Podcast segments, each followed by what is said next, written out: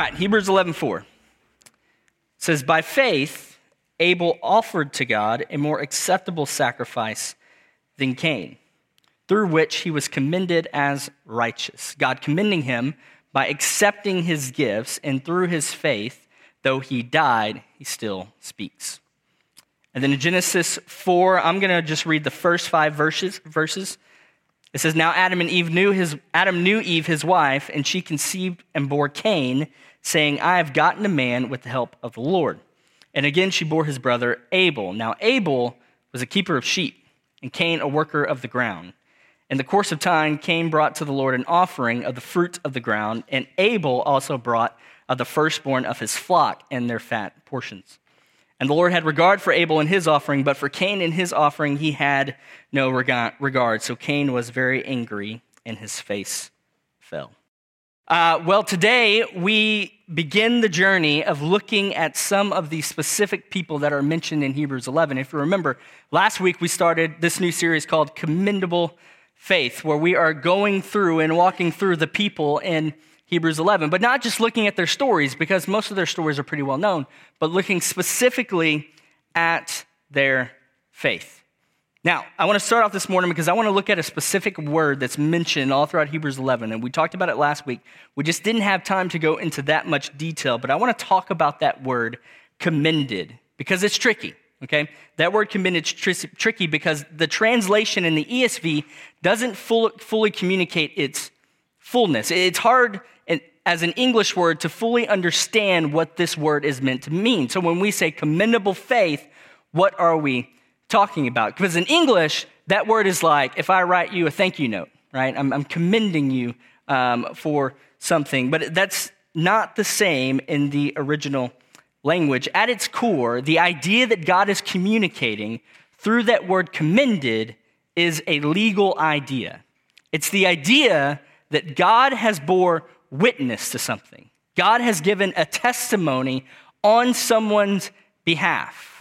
That's what that word committed means. So imagine if you're in a courtroom and the defense is trying to make their case for you, and all of a sudden a killer eyewitness comes in, right? They can't, you can't deny this witness. And that person sits down and they say, I saw what happened. I know what happened. They are an authoritative witness that proves without a shadow of a doubt your defense. That's what's being communicated in Hebrews 11. That God is the authoritative witness and he is declaring these people are commended. And what we are told is that these people in Hebrews 11 had the approval and endorsement of God. They were commended. So the question for us then is okay, how do we get that? How do we get that? How do we get the certainty that God accepts and approves of our faith? Well, that's the journey that we begin today, and we're going to start with Abel. So let me read verse 4 again to you. By faith, Abel offered to God a more acceptable sacrifice than Cain, through which he was commended as righteous. So the question we have to ask today is why? Why does God commend Abel for his faith? Why did God look on favor, uh, favor with Abel and consider him as righteous, but Cain, he does not. He does not. That's the question we're going to ask today. So, in Genesis 4 1, the first two verses, um, we're going to talk about Cain. Okay? Hebrews 11 contrasts Cain with Abel, and we have to understand why. Of all the examples given to us in Hebrews 11, this is the only one that's given to us by way of contrast, where God compares someone to someone else. And in Genesis 4, almost every single detail in the first two verses give us the assumption that Cain is the favorite son. Are there any siblings here that think they're the favorite son? All right. Um, both in his parents' eyes and in God's eyes, it's written as if he's the privileged son. He's the firstborn. It's, it's a privileged position. Cain grew up to be like his dad, a, a tiller, right? He was a tiller of the soil. Cain's name means to bring forth or to acquire. And later on in the Old Testament, it's the same word that's used regularly to describe God's redemptive, creative activity in acquiring for himself a, a people. And, and, and, this is true. I mean, it seems that Eve, right, compared when you look at Genesis 3.15, it, this is where the idea comes from that he is going to bring forth a descendant that will crush the head of the serpent. Like look at Genesis 3:15. This is when God curses Satan. He says, "I will put enmity between you and the woman, between your offspring and her offspring. He shall bruise your head, and you shall bruise his heel." So, a descendant is going to come from this line and regain the garden of Eden. And Abel, think about it he's almost like an afterthought in these first two, two verses. It just says, and again, she bore his brother Abel. Now, Abel's name means vapor. Vapor. Nothing was expected of Abel because it's assumed that his brother was better. But that's not how it plays out, is it? Here's what's interesting Cain goes on to live his life and to live a pretty successful life, but Abel's life really does turn out to be a vapor. But Hebrews 11 only commends one of them. And here's the takeaway you can go on to live a pretty good life in the world's eyes. You can live a worldly successful life, but at what price? And in the midst of every day, we are tempted to gravitate towards investing all of our time and our affections into the things of this world. But at the end of this life, those things are fleeting, that the reality is that every single person on the globe, for the entirety of their life, will spend it making an offering. Making an offering. That's what Cain and Abel did. Think about them. Why did they even bring an offering to God? Why did they even do it? God doesn't command them to do that in Genesis 4. The text just says that they did. And I think it's because they know what we all know that we are all the same. You cannot approach God just as you are. You have to go to Him with an offering. You have to offer God something. And you might say, well, that was just primitive times. And in primitive times, that's just what they did. You had to appease the gods. You might say, well, we're enlightened now, so we don't have to do that anymore. And I would say, you have vastly underestimated how our sin nature reveals how we desire to be whole in the presence of God. How our sin nature tells us that something isn't right here, that we have missed the mark, that deep down we all know that if we're going to approach God, if we're going to be in His presence, then an offering has to be made to Him, that by ourselves we are not enough, that we're not enough. This is not only true with how we approach God, but it's also true with how we approach one another. This is easy to spot in politicians, by the way, right? They come to us with a plan. They say, approve me based on my plan, right? What is that? It's an offering.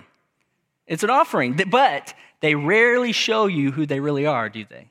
They don't let you peek behind the curtain. They control what we see of them. And, and offerings always do two things they create an image of strength on our behalf, and they hide our flaws. And you, you're like, okay, yeah, you get those politicians, Colton. We all do this. We all do this. It's how we approach every social circle, it's how we date, it's how we enter into any relationship. We make offerings and that present an image of strength and that also hides our flaws. It's funny, I, I worked with youth and college students for over 10 years, and this idea became easier and easier to spot as time went on because when we're younger, we're so insecure about who we are. We're always wondering um, what about what we are presenting to others, if it's acceptable to them or not. When I was a college minister, um, you could spot the freshman guys immediately, right? Because they would walk in and they wouldn't have their hair done. Um, they would have baggy jeans on. They looked like they hadn't showered in days. But as time went on, they became sophomores and juniors and seniors. What do you think happened? They took a shower, right? they, they, they, put on a nice shirt. They, they got their hair done because they decided if I want a girl to date me, I better offer something better. I need to make a better offering than the one I'm making right now. And let me tell you, since I've been working with adults, adults are just kids that have learned to better control their offerings. That's what we are.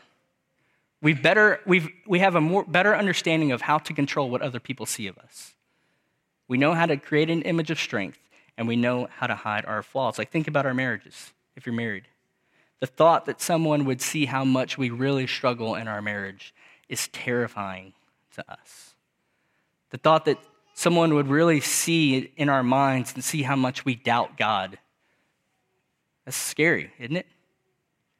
That your people would see through your offering, that they would see who you really are. The thought that someone would see under our offering and say, Oh, you're not as strong as you look, huh?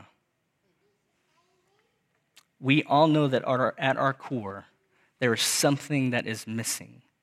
And we all long for the day where no more offerings are needed.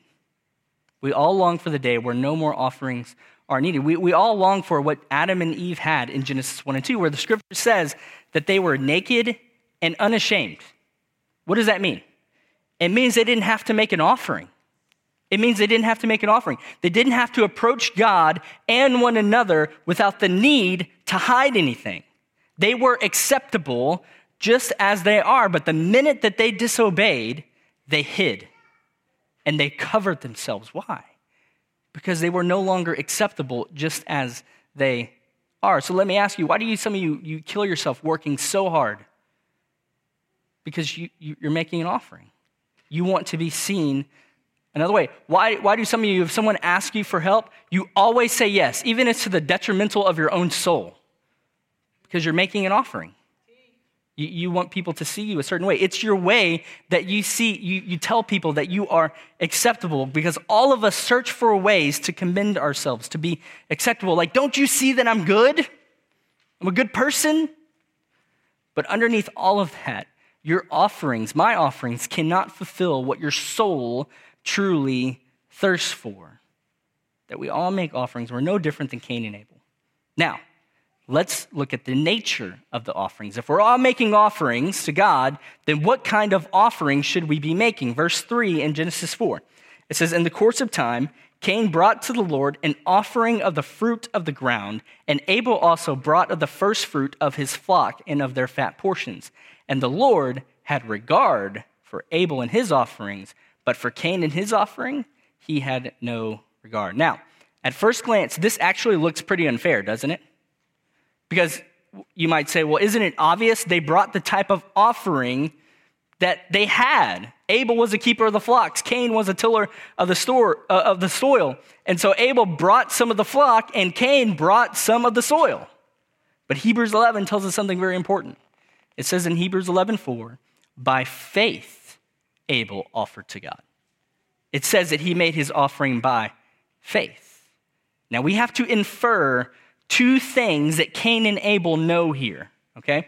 First, they have to have known, they have to have known the curse that God has laid on their parents. They would have known that God told their parents what would become of them now that sin has entered them and they would have known what God said he was going to do, that one day a descendant of their mother, someone from their birth, was coming to undo what the serpent did. And that descendant will suffer, his heel will be bruised, and the serpent's head will be crushed. And second, Cain and Abel would have known what God did right after their parents sinned against God. Look at uh, Genesis 3:21. It says, right after Adam and Eve have eaten from the tree, okay, they have hidden themselves from God and covered themselves with fig leaves. They have gone from perfect peace with God to now condemned by God. Sin has broken their relationship. And in Genesis 3:21 it says the Lord God made for Adam and for his wife garments of skin and clothed them. Notice something. Adam and Eve have already covered themselves with fig leaves. They've already covered themselves. They already made an offering that covers up their flaws, to cover up their shame. So why does God make, a, make for them garments of skin to clothe them? Because in this moment, we see a much larger reality that foreshadows the rest of the Bible. That the larger reality is that your offerings, my offerings, will never be able to cover up our sin and shame before a holy and just God.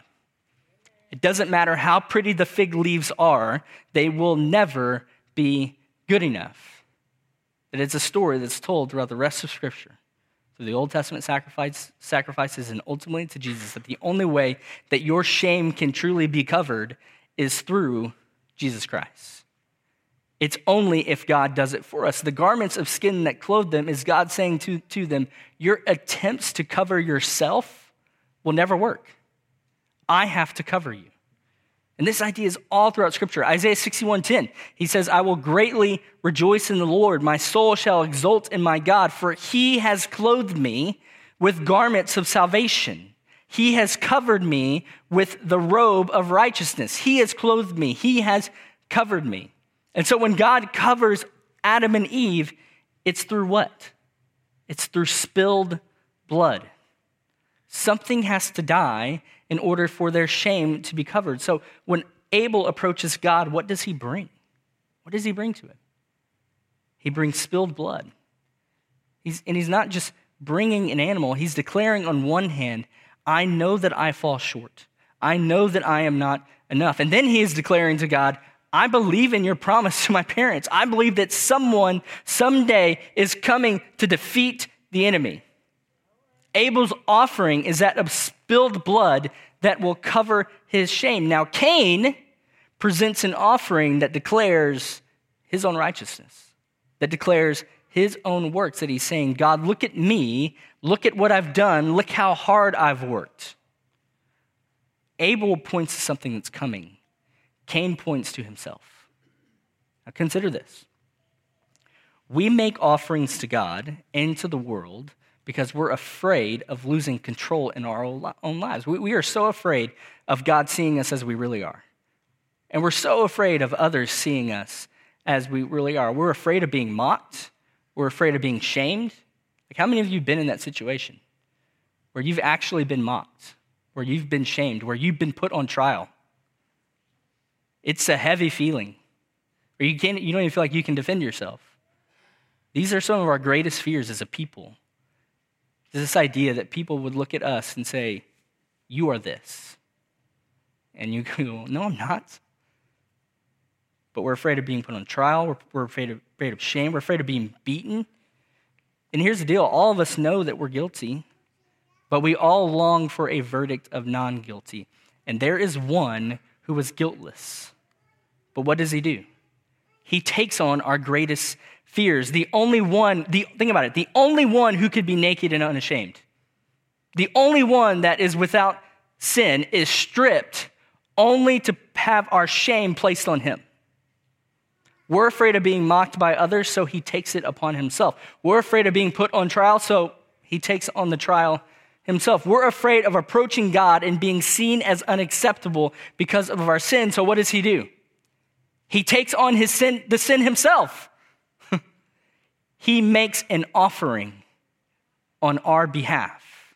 He takes our sin himself. And this offering is through that of spilled innocent blood. 2 Corinthians 5:21. For our sake he made him to be sin who knew no sin, so that in him we might become the righteousness of God. Here's what Abel is declaring by faith through the offering.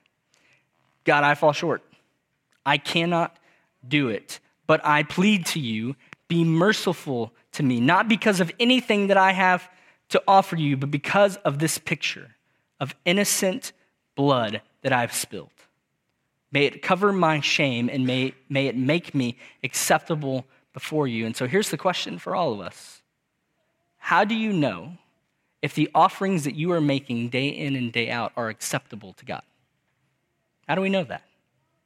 Well, I want you to notice how Cain responds when God rejects his offerings. Verse 5 But for Cain and his offering, he had no regard, so Cain was very angry, and his face fell. Here's the deal with Cain's Cain's never, no matter how religious they are, no matter how many Bible studies they go to, no matter how much they read their Bible or how much money they give, Cain's never feel the commendation from God. They never have peace. Instead, they have anger, they have frustration, they work and work and work. And when God rejects their works, they respond with distaste and apathy towards God. Whereas Abel's present an offering of faith.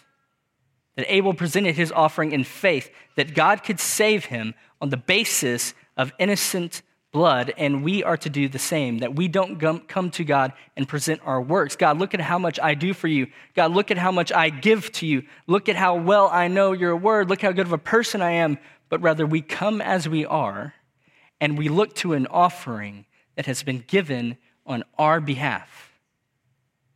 That God, I can enjoy your presence because your perfect Son has made an offering and sacrifice on my behalf. Ephesians 5 says this offering that's given by Jesus is a fragrant offering, and it smells good, and it's pleasing and acceptable to God.